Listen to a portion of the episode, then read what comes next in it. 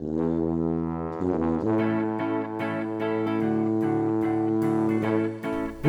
to GradCast, the official podcast of the Society of Graduate Students at the University of Western Ontario. Coming to you from the other London, let's start the show.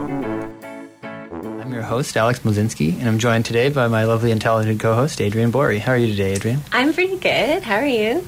Alive. Alive and kicking, in a good way, I guess. Um, anyway, today we're joined by a prospective new GradCast member, actually. And this is. Uh, I think her first time on live radio, so welcome, uh, Tanya Nagpal, second year master's in kinesiology student. How are you today? Good. Thank you for having me. You're welcome. like, no pressure. yeah, no pressure. So, uh, why don't you tell us just a little bit about what you do, um, what research you're doing for your master's? All right. So um, I am my in my second year of my master's in kinesiology. So that's in the Faculty of Health Science at Western, um, and specifically my research is being done in the Exercise and Pregnancy Laboratory. Um, and what's unique about the Exercise and Pregnancy Laboratory, it's actually the only one in North America. So Western's lucky in that way. And of course, the focus is exactly what it is. Exercising during pregnancy to have a healthy pregnancy to have healthy babies.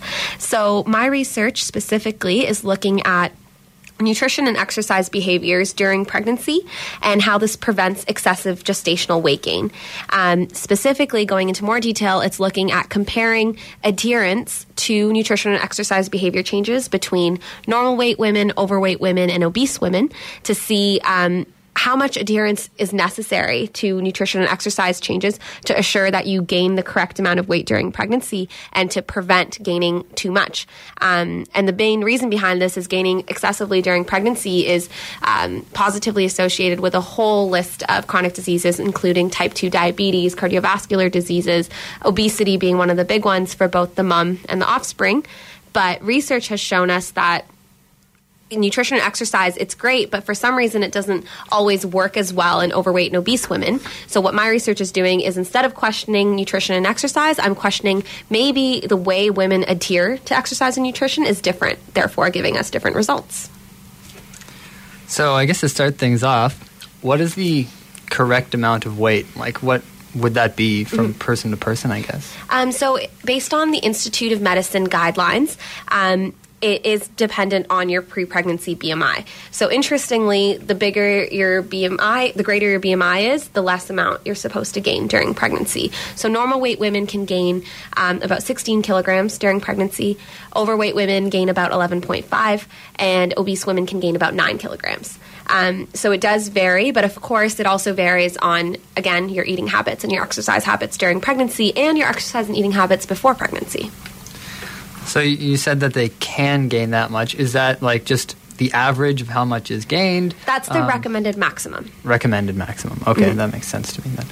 All right, so I guess um, you're looking at adherence to um, proper nutrition and, mm-hmm. and some exercise. How are you looking at this adherence? Like, how are you get, uh, getting a feel for whether people are doing what they're told or not? Yep. So, um, in our lab a few years ago, the Nutrition and Exercise Lifestyle Intervention Program was developed, or NELIP, and um, it's been listed as best practice since then. So, what the NELIP entailed was it recommended for women for their diet to follow a gestational di- diabetic diet, which is basically eating smaller meals, healthier meals throughout the day, and this is about 1,800 kilocalories per day and 200 grams of carbohydrates.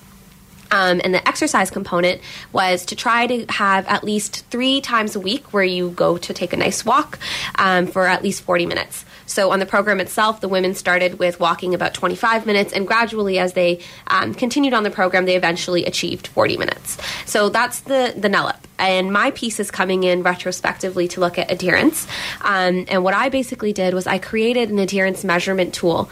Um, so I'm taking the NELIP data and I'm scoring the women on how they met the goals of the NELIP. So each week, going through their folders to see um, did they meet the 1800 kilocalories mark? Did they meet the 200 to 250 grams mark?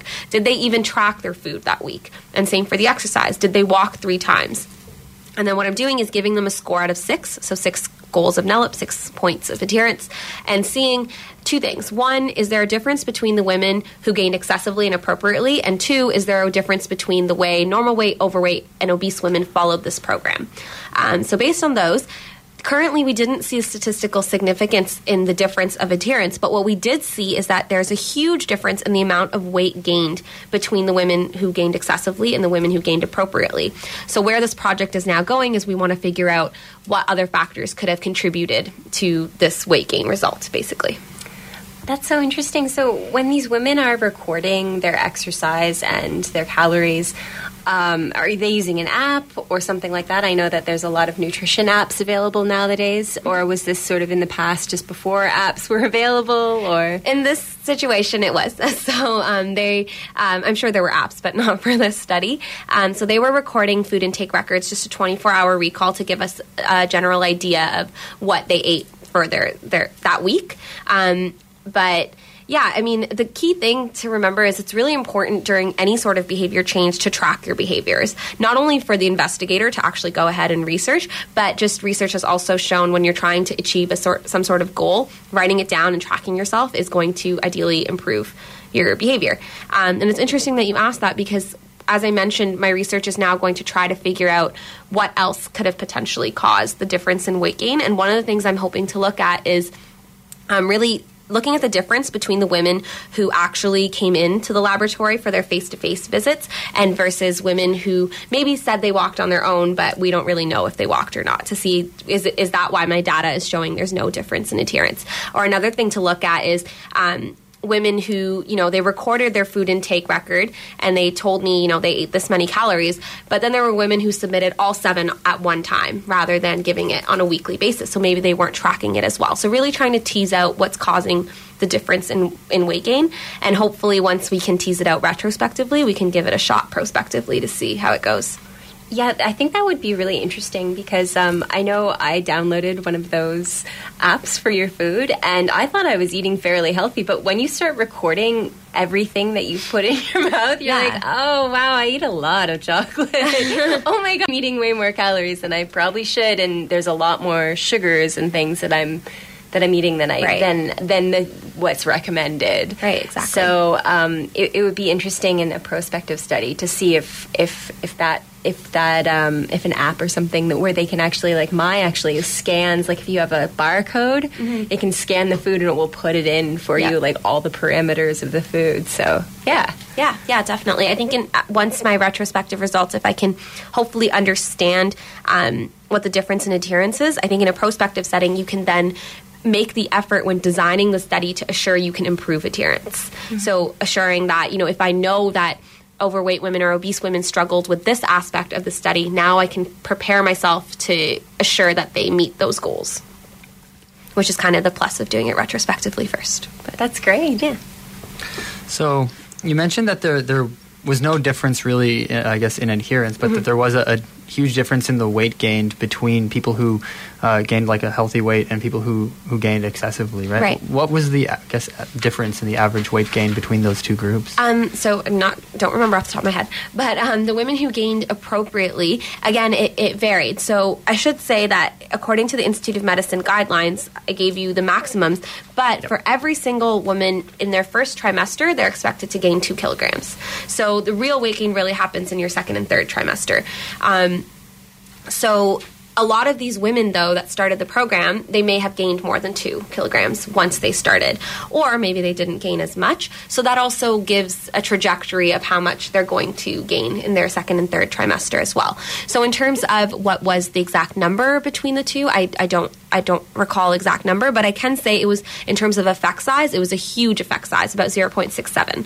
Um, so it really does show that excessive and adequately, there was a difference. But the more interesting thing is that there was a difference, but there was no difference in adherence. So they did the exact same thing, but got different results. So what caused that difference in results? Um, have you looked at whether or not there were other like demographic differences, like age like, differences, so that's, that's, or what child it was, first, third? Yeah, so that's exactly what the next step is for the research. So, um, in terms of, and yeah, so you're right ahead of it. Um, so, what we're hoping to do, there's three three planned studies to tease this out. The first, as I mentioned, is going to be the face to face time. So, like I said, there were three exercise goals. You come into the lab for one of them and walk with the investigators. The other two times, you walk on your own.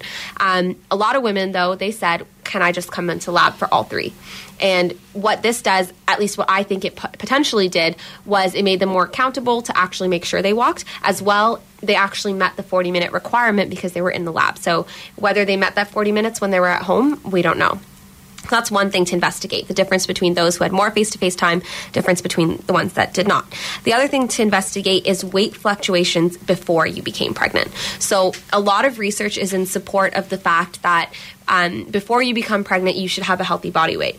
And what this means is if you're someone who maybe has an unhealthy body weight and you lost a lot of weight before pregnancy, we have no idea what that does to you while you're pregnant.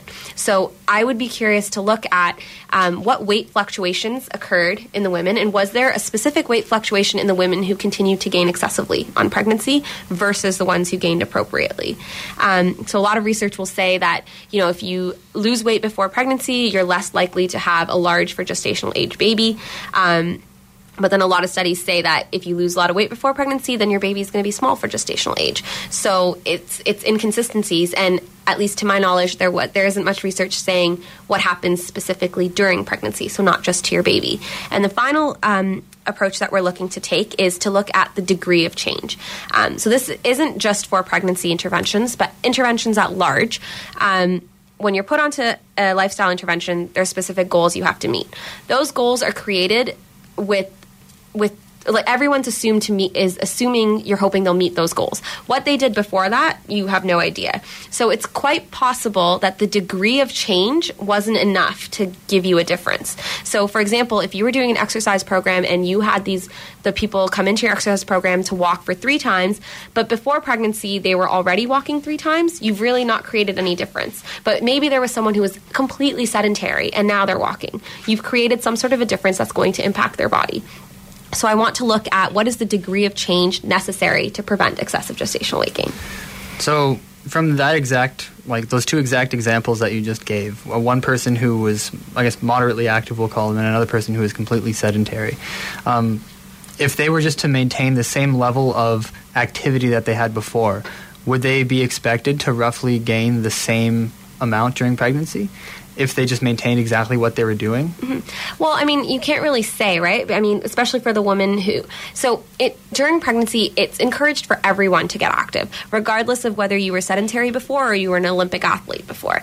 Um, it's recommended for everyone. The degree of activity, though, that you have to take into account. So, if you were someone who was sedentary, pregnancy is not the right time to decide to train for a marathon or anything like that. Mm-hmm. Same thing if you were an Olympic athlete, pregnancy is not the time to just sit on the couch. Um, so it's it's a time to make healthy decisions. So whether they would gain the same amount based on their behaviors beforehand or not, you can't really say because that would be different per individual. But what you can generalize to everyone that preg- you are allowed to be physically active during pregnancy, which is a stereotype for many many years and was you know once you're pregnant, feet up on the couch, you're not supposed to do anything. Um, but we know now that you should be exercising. And a funny quote that I'll share from my supervisor is she always says she has no idea who created the pregnancy parking spot because right up again up close to the grocery store and she's always like they should move that spot to the very back because you should be walking during your pregnancy if you are able to. Um, so I say that because, of course, there there might be some situations where you aren't supposed to be exercising, and that's really important to get screened by your doctor to assure you can exercise. But if you've got a normal pregnancy, regardless of your pre-pregnancy BMI, you can walk. Like that's still something to do, right? Have there been any studies that have looked at physical activity of, of pregnant mothers and then the outcome for the baby um, itself? So you mentioned that uh, excessive weight gain can cause increased type 2 diabetes for probably the mother. Um, what's the outcome there for the baby? And then what would be the outcome as well for um, a healthy amount of exercise, not excessive, um, for the baby as well? Yep. So actually, it's for both mother and offspring. So if excessive gestational weight gain has shown a positive association with early onset of type 2 diabetes for the offspring as well. Um, wow. Yeah. So there's quite a few studies showing at in, just in the youth age group you can develop diabetes had your had your mother gained excessively during pregnancy. There's an increase of potential cardiovascular diseases. Um, there's an increase in obesity. Um, and then of course obesity itself has other implications during health. So like qu- health sorry quality of life um, development of again type 2 diabetes chronic diseases um, all sorts of other issues associated with just obesity. So it's a lot of research has shown that gaining appropriately during pregnancy is very, very important. Gaining excessively has both negative implications for both the mom and and the offspring. Um, gaining appropriately during pregnancy is the exact opposite. You're preventing those diseases or reducing your risk of those diseases. Especially for the mom, gaining appropriately during pregnancy reduces your risk of developing gestational diabetes. Um, it reduces your, your it, sorry, it improves your quality of life during pregnancy and after pregnancy as well. And same thing for your baby. So I've heard of like pregnant mom fitness sessions Mm-hmm. and, and places you can go to exercise with other pregnant moms, and that's probably serving largely a social function.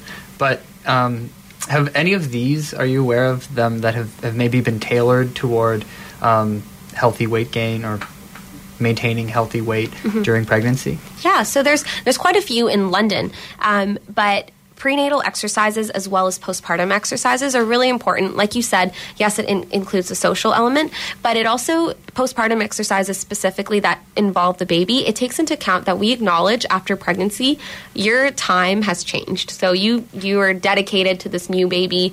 Um, if you have more kids, your time is even more scarce. So no one is ever expecting that you know you've had this baby all right get get going to the gym. No one's ever expecting anything like that. So these types of programs are great because they a lot of times they include the baby as well.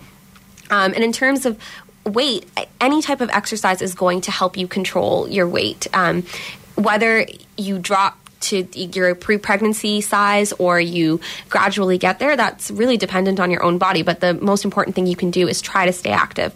Um, and these types of programs both postpartum and prenatal programs just that's their main goal. They're trying to promote staying physically active during pregnancy because beyond weight gain there's so many other benefits you get from staying physically active including quality of life. And that's um, something that happens even without pregnancy. So.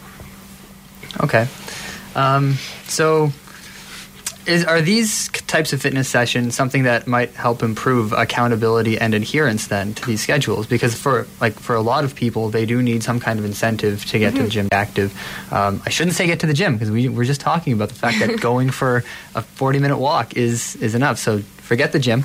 Don't forget the gym, but Yeah. you know. anyway, um, is this something that could help with with that? And is there any evidence that for people, even in your study or future studies, that this might improve adherence to to the goals? Um, I think accountability in general would probably increase if you are um, if you are committed to attending a fitness class.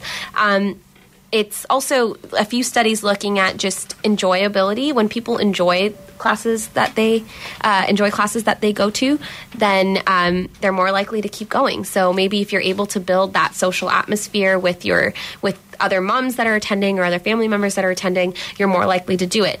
Um, a lot of studies have shown that if uh, for example one i read re- just today actually that a 24 session exercise um, exercise program women that came to less than 19 of those sessions they reported uh, they reported less quality of life less enjoyment than the women who came to all of them so it really does make a difference in in attendance and attendance really will affect your adherence to the program and adherence therefore in my research at least shows that it does have an effect on your weight gain Okay. So I guess my next question is, I'm a guy. um, is there any evidence that that I guess the relationship dynamic or partner support has had any effect on this? Yeah. Um, yeah. you're just jumping in on all my future projects today. Um, so another thing that um, we're hoping to do, we have so the NELIP that I mentioned was actually done a second time, and this time it was with a family-based component. So it included your partners and it included um, any any support systems that you wanted to include, basically. Um, and so what we want to do next is again retrospectively take a look at did adherence scores improve once you include a partner. Um, so in terms of partner involvement a lot of even the programs that we're talking about in london they have gone beyond to include a partner as well. Um, and that's because you know pregnancy is something that it, it's a family event for a lot of people. It includes more than just the pregnant woman. So including the family is a great way to assure that they're they're a part of your health behavior change. And again going back to meeting behavior change goals another um, great tip for achieving goals is to let people know who are very involved in your life what your goal is so they can help you in achieving that goal. So if your goal was to, you know, I want to eat a certain diet, hopefully your partner is helping you achieve that goal and not, you know, bringing you things that you didn't include in your diet plan. Um, and and I mentioned this a little bit earlier, pregnancy is a great time to intervene with any sort of behavior change because if you think about it, you know the woman is motivated to make a make a difference. Um, at the, so if you're able to intervene with an exercise and nutrition program during pregnancy, it's a great health promotion perspective to help the woman um, build a type of build a type of uh, lifestyle that is going to promote health for her, for her offspring, and getting the family involved, you might be able to improve their health habits as well. So it becomes a full family intervention. Well, now you're jumping ahead of me because I was going to ask about you know pregnancy fitness classes and whether or not there was like whole family variants of that. So, no, that's that's really awesome. And I, I, I guess my vision of the world is that you know family unit is mm-hmm. something that is is important to see. So, okay, so so not have, necessary though. Pardon? I say like you know, don't uh, don't turn down the single mother families. They've had some really great. They, they're great things too. But then they are a family unit. Okay. Okay. Okay. It, it, yeah, right. it doesn't it's one, not necessarily a nuclear whole family. thing as yeah. a unit, right? Like yeah. one grandparents, yeah. cousins, friends, like all included in that. Yeah. And I think I mean like thank you for bringing that up. So exercise um, exercise for like especially in the lab these are things that we're we're telling the woman that she can do on her own time um, at her own pace so like i said the 40 minutes is a goal that you gradually get up to if it takes you 10 weeks to do it 30 weeks to do it that's fine. The point is you're making healthy decision choices. Um, and in terms of partner involvement, um, that doesn't necessarily mean um, it has to be in a romantic relationship. It's just partner involvement. You know, who's who's someone that is in your life as a support system. If there's someone that you're not identifying as a support system, a great thing about being a part of interventions in a lab setting or in the community, that is your support system. So I think during pregnancy, everyone has someone. Um, who that someone is it varies but there is there's always someone there to help you get active. And if you're in london and listening and you want to find someone exercise and pregnancy lab you can look it up on the western website. Um, we welcome in the lab not necessarily even if you're not involved in a study but you just have questions about getting active or eating right there's always someone there to answer. So does the exercise and pregnancy lab then organize like group fitness sessions at all for the general community? So the laboratory is focused more so on research initiatives, but we are very well connected to the Middlesex London Health Unit, who and they do organize a lot of prenatal and postnatal classes as well. Um, within the community, there's lots of classes that go on, for example, at Yoga Shack or other other places. What the lab has specifically, specifically my supervisor, Dr. Michelle Mottola, she developed the PARmed-X for pregnancy, um, which is a great resource tool that basically it screens you with your physician to assure that you are are in the correct state to get physically active during pregnancy. Is there a point in the pregnancy that's like too late to make an intervention, or is really can happen at any time? Uh, definitely, there's never too late, and that goes well beyond pregnancy. Um, to make a healthy lifestyle decision, it's recommended at any point. So, it and whether you know you're pregnant and you want to make a change, you're an older adult, you want to make a change. Ex- research has shown whenever you start exercising, there will be a positive benefit. And the program that you just mentioned that was called the PARmed-X program. So the, it's not a program; it's actually a screening tool. So the PARmed-X screening tool. Yeah, PARmed-X for pregnancy, and it's recommended um, to just to taking health precautions, going to meet your uh, healthcare provider to assure it's it's a screening tool that just kind of goes through a, a, series of questions to assure that um, you're not at risk for something like preeclampsia or any other uh, negative implications during pregnancy, and to assure that you are able to exercise. Okay. Um, so I guess what are, are, your plans? I guess we only have a couple of minutes left, so I think it's probably going to be my last question. But mm-hmm. what are your plans moving forward after your master's? Uh, are you going to use the research that you've done here to to go to do onward in further academia, or mm-hmm. what is the plan? My plan is to continue to do my PhD, so I'm here for a number of years to go. Um, so the studies that I mentioned, that is my next plan. So those are hopefully the studies that I hope to do uh, prospectively, and then I hope to take all of my learnings from these from from these retrospective results and um, use them in a prospective setting to hopefully create an adherence tool that can track um, exercise and nutrition behaviors during a lifestyle intervention for pregnant women, and hopefully um, create a method to actually report adherence to an intervention. Okay, well. I think that's about all the time we have for today. I'm actually ending on time today, so Tristan's happy.